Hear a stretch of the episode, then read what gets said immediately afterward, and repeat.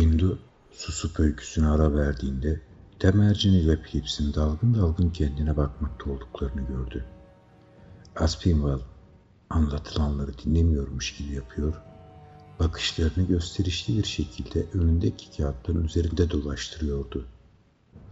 Boğulmuş, ihmal edilmiş üç ayaklı mangallardan çıkan dumanlar havada acayip, inanılmaz şekiller çizer ve hava akımıyla uçuşan halıların garip figürleriyle rahatsız edici birleşimler yaratırken tabut biçimi saatin yabancı ritimli tiktakları yeni ve daha meşhur bir anlam kazanmıştı. Mangallara bakan yaşlı zenci gitmiş, evdeki giderek artan gerilimden korkmuş olmalıydı. Konuşmacı tuhaf bir şekilde güçlükle ağzından dökülen sözcüklerle ama yine de akıcı bir şekilde yeniden konuşmaya başladığında özür niteliğinde bir duraksamayla biraz tutuktu. Uçurumla ilgili şeyleri inanılmaz buldunuz, dedi. Ama ileride anlatacağım daha somut ve maddi şeyleri daha da inanılmaz bulacaksınız. Kafamızın çalışma şekli böyledir. Mucizeler, sınırları belirsiz, olası düş bölgelerinden üç boyuta getirildiğinde iki misli inanılmaz olurlar. Size bu konuda daha fazla şey anlatacak değilim. Bu tamamen farklı bir hikaye. Size sadece kesinlikle bilmeniz gerekenleri anlatacağım. Carter, yabancı ve çok renkli bu son girdaptan sonra bir an için eski, sebetkar düşü olduğunu düşündüğü bir ortamda buldu kendini. Çok geceler önce olduğu gibi farklı renkte bir güneşin ışınları altında alev alev yanan açıklanamaz türde bir metalden yapılmış sokaklarda pençeli, hortumlu kalabalık bir yaratık sürüsü arasında yürümekteydi. Aşağı baktığında kendi gövdesinin de onlarınki gibi olduğunu gördü. Buruşuk, kısmen pullarla kaplı, esas olarak böceklere benzer tuhaf şekilde eklemli, ama yine de insan görüntüsünün karikatürüne bile benzemeyen, iğrenç görünüşlü bir pençeyle tutuyordu olsa, gümüş anahtar hala elindeydi. Bir süre sonra düş duygusu yok oldu ve Carter daha çok düşten yeni uyanmış biri gibi hissetti kendini. Nihai uçurum, varlık henüz doğmamış bir gelecek dünyasında Randolph Carter denilen absürt, acayip bir döl bu şeylerden bazıları Yattik gezegenindeki büyücü Zkova'nın tekrar tekrar gördüğü inatçı düşlerinin bir kısmıydı. Bu düşler fazlasıyla inatçıydı. Korku verici duholleri inlerinde tutmak için büyü yapma görevini engelliyor ve ışık huzmesi bir zarf içerisinde ziyaret ettiği sayısız gerçek dünya ile ilgili anılarına karışıyordu. Ve şimdi de daha önce hiç olmadıkları kadar yarı gerçek olmuşlardı. Sağ üst pençesindeki bu ağır, maddi gümüş anahtar, düşlediği bir şeyin hakiki imgesi hiç de alamet değildi. Dinlenmedi ve düşünmeliydi. Ne yapması gerektiği hususunda tavsiye almak için nin tabletlerine başvurmalıydı.'' ana yolun dışındaki dar bir yolda bulunan metal bir duvar aşarak kendi dairesine girdi ve tabletlerin durduğu rafa yaklaştı.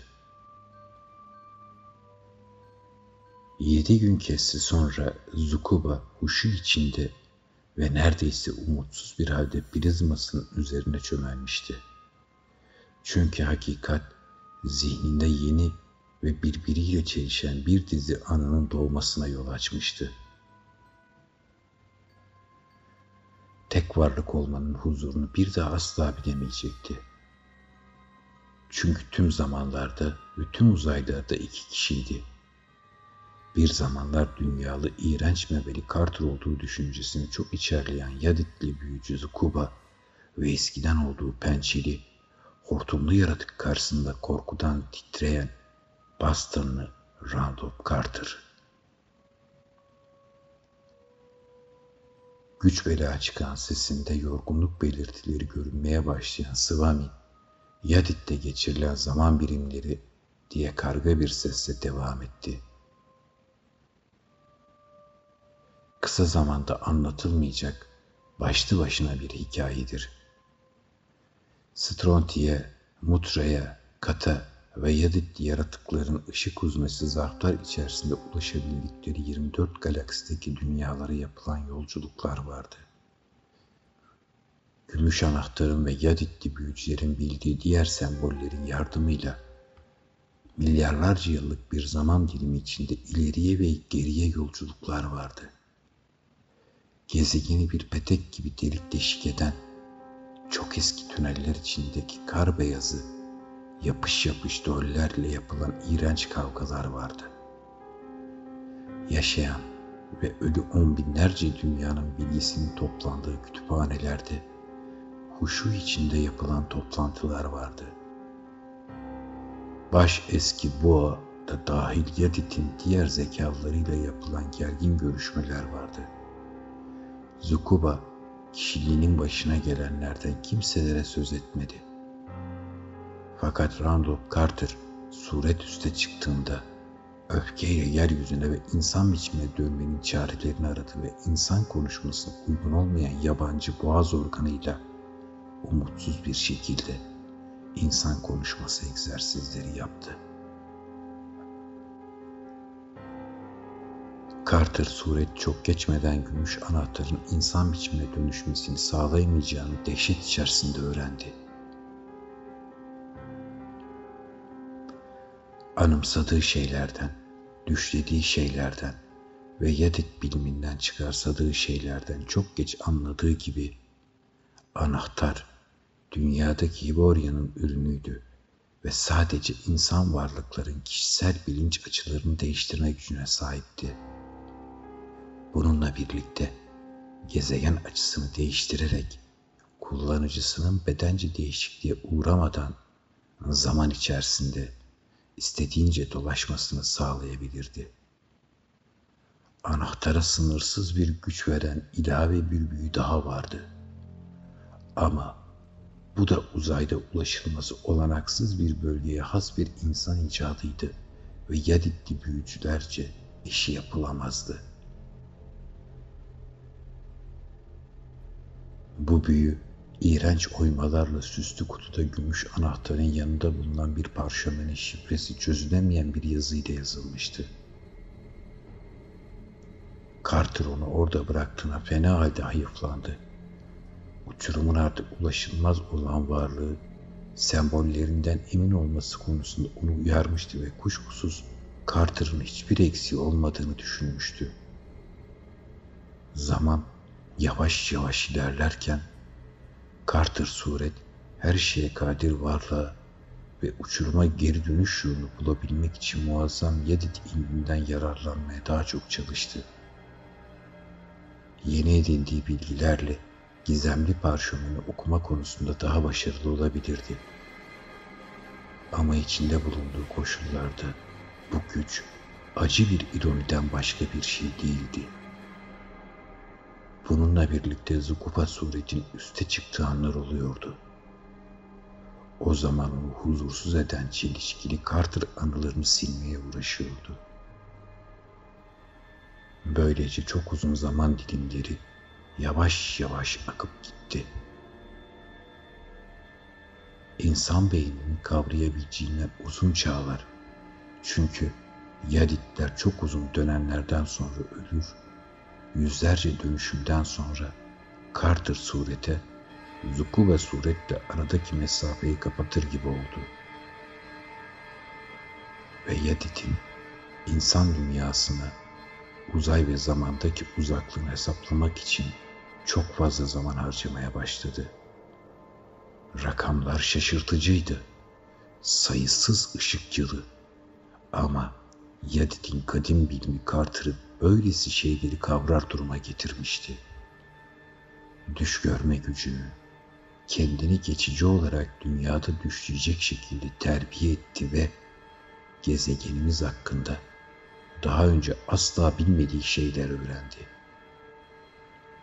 Ama kayıp parşömen üzerindeki gerek duyulan formülü düşleyemedi.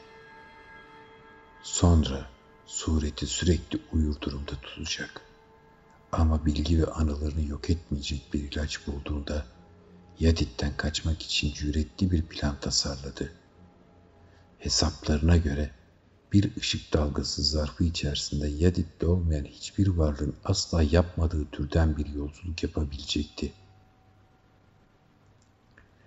Sayısız galaksiden öteye, güneş sistemine ve dünyaya yapılacak milyarlarca yıllık bedensel bir yolculuk.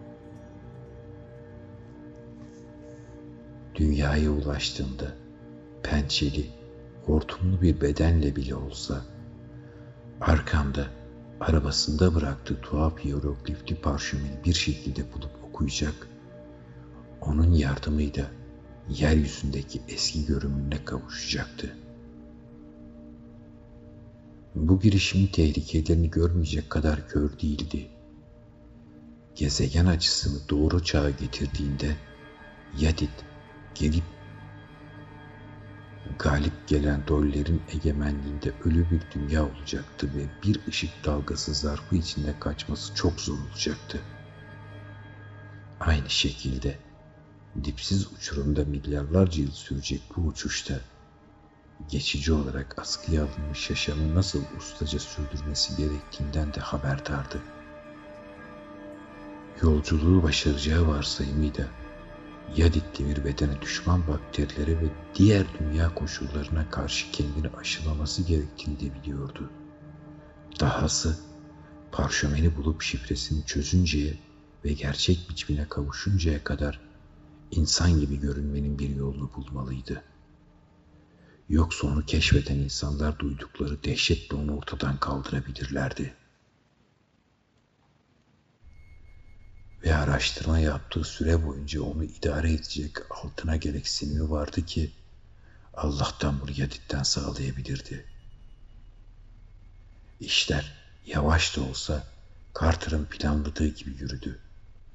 Zamanda ve uzayda yapılacak bu çok uzun ve benzeri görünmemiş yolculuğa dayanacak anormal sağlamlıkta bir ışık dalgası zarfı buldu bütün hesaplarını yeniden gözden geçirdi ve mümkün olduğunca 1928'e kadar uzanacak şekilde tekrar tekrar yeryüzü yönünde düşler gördü. Olağanüstü bir başarıyla yaşamın askıya alınması egzersizleri yaptı. Tam da gereksindiği türden bakterileri buldu ve alışmak zorunda olduğu değişken yer çekiminin üzerinde yaratacağı yük sorununu bir çözüme kavuşturdu büyük bir ustalıkla insanlar arasında bir tür insan gibi kabul edilmesini sağlayacak bal mumu bir maskeyle bol bir giysi yaptı ve ölü, karanlık yaditten kavranılamaz uzak bir geleceğe doğru yola çıkarken doğulleri uzak tutacak iki kat güçlü bir büyü hazırladı. Yadit bedeni ayırıp bir kenara koyuncaya kadar Zakuba sureti askıda tutacak dünyada bulunmayan ilaçlardan çok miktarda temin etti ve dünyada kullanmak üzere bir miktar altın bulmayı da ihmal etmedi.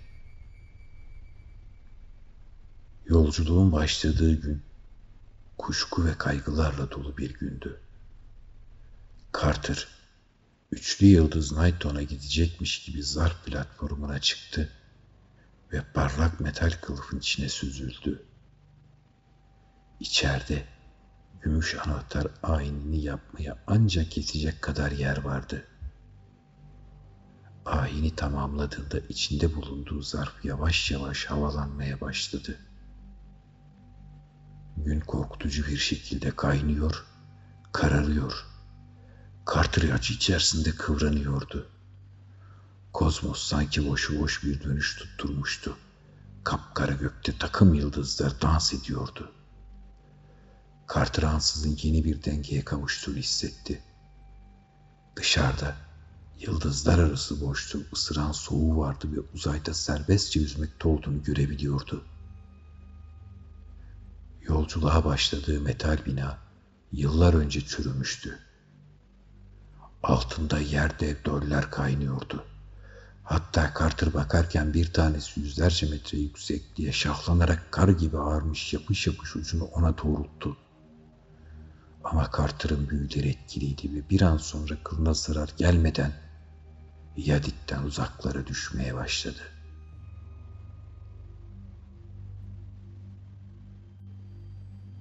Yaşlı siyahi uşağın içgüdülerine uyarak kaçtığı New Orleans'taki bu acayip odada Swami Chapandurata'nın tuhaf sesi daha da pürüzlü çıkmaya başladı.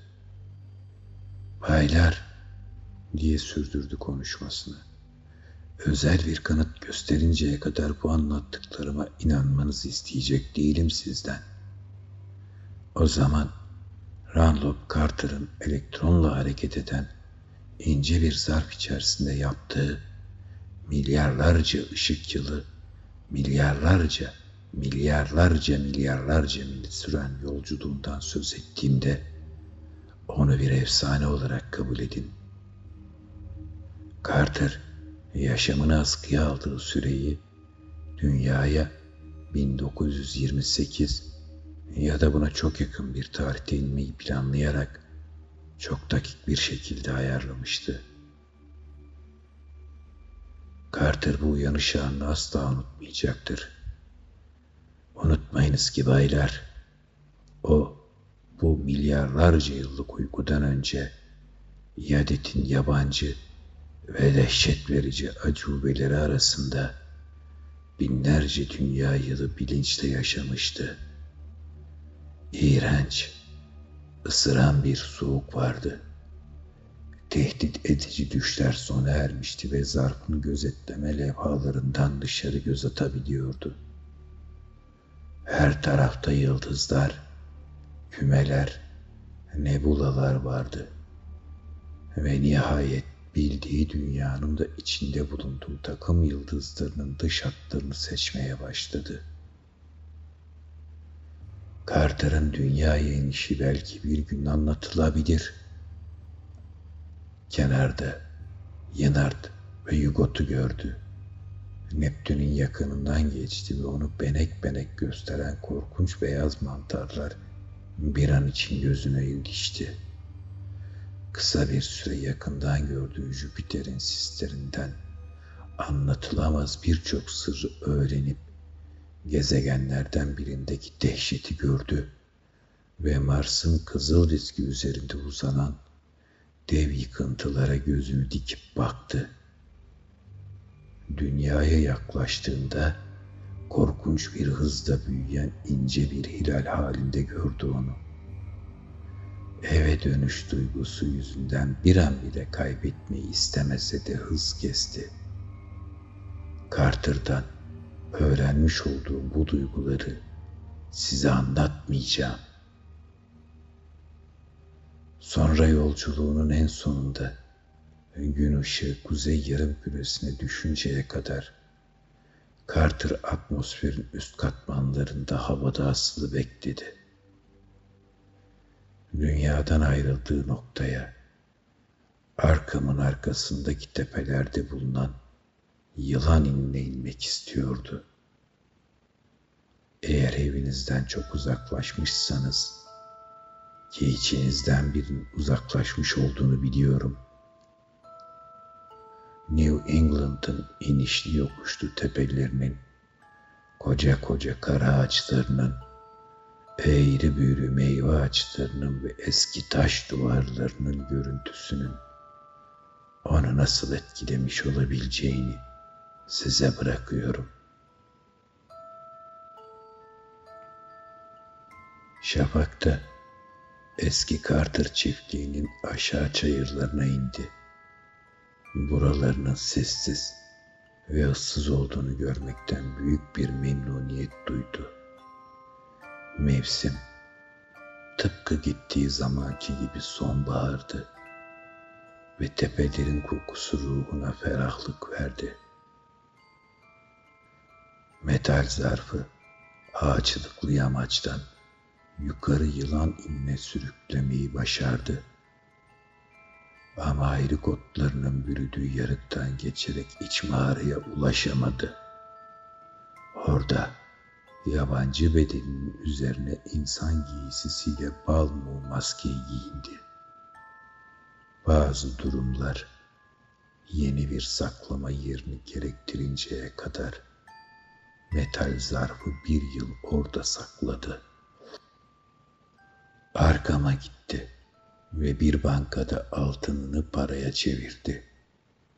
Ayrıca pek fazla İngilizce bilmeyen bir yabancıymış gibi yaparak soruşturup 1930'da olduğunu öğrendi.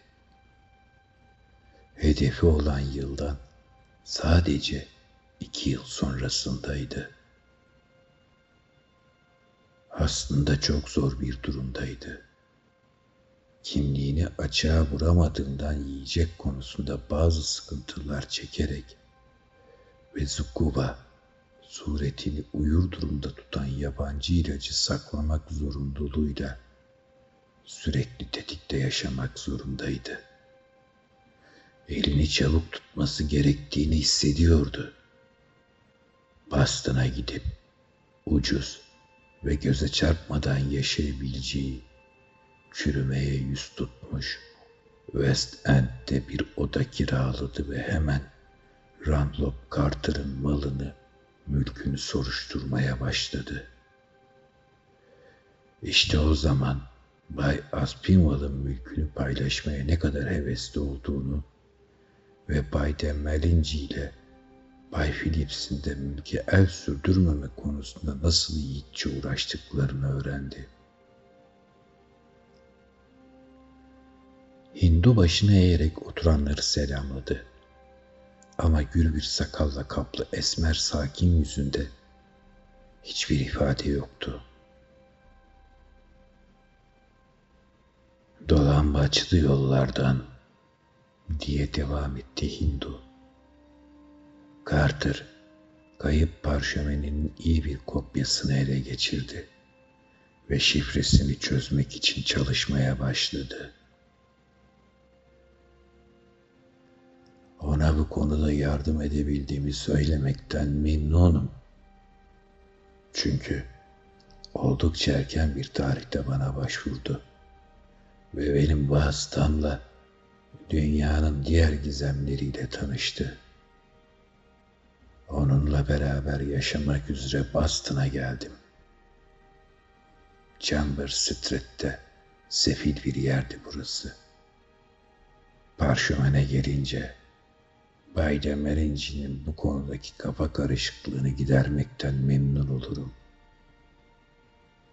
İzninizle o hierogliflerin nakal dilinde olmayıp sayısız çağlar önce Kutulu'nun dölü tarafından yeryüzüne getirilmiş olan Relay dilinde olduğunu söylemeliyim. Elbette ki o bir tercümeydi. İlkel Satso dilinde milyonlarca yıl önce orijinal bir İborya nüshası daha vardı. Carter'ın aradığı şeyi deşifre etmeye daha çok vardı. Ama o hiçbir zaman umudunu yitirmedi. Bu yılın başlarında Nepal'den getirdiği bir kitap sayesinde oldukça ilerleme kaydetti. Çok geçmeden sonuca ulaşacağına kuşku yoktu. Ama ne yazık ki bir terslik ortaya çıktı. Zukuva sureti uyur durumda tutan yabancı ilaç tükendi. Ancak bu Carter'ın korktuğu kadar büyük bir felaket olmadı. Carter'ın kimliği bedeninde ağır basıyor. Ancak olağanüstü heyecanlandığı zamanlarda ve gitgide daha kısa sürelerle ortaya çıkan Zukuba genellikle Carter'ın işlerini bozmayacak kadar yarı bilinçsiz oluyordu. Kendini Yadid'e geri götürecek metal zarfı bulamazdı. Çünkü Zukuba suretinin tamamen gizli olduğu bir anda Carter metal zarfı yeniden saklamıştı. Carter'a verdiği bütün zarar birkaç kişiyi korkutarak West End'deki Polonyalılarla Litvanyalılar arasında karabasanı andıran söylentilerin yayılmasına yol açmak oldu. Şimdiye kadar Carter suretin dikkatle hazırladığı kılık değişikliğine zarar verecek hiçbir şey yapmadı.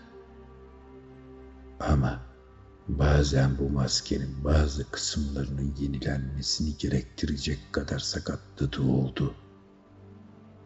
Maskenin altında yatan şeyi gördüm. Hiç de bakılabilecek gibi bir şey değildi.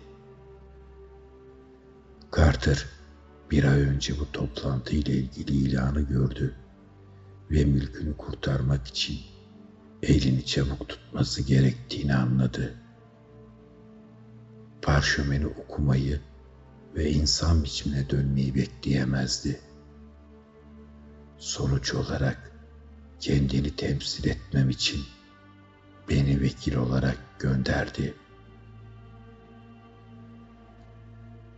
Baylar, sizlere Randolph Carter'ın ölmemiş olduğunu, geçici olarak anormal bir durumda bulunduğunu ama taş çatlasın iki, üç ay içinde normal bir görünümle ortaya çıkıp mallarını isteyeceğini söylemeliyim.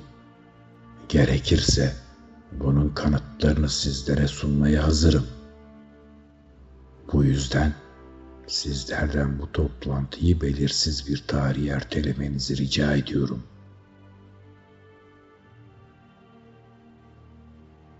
Devam edecek.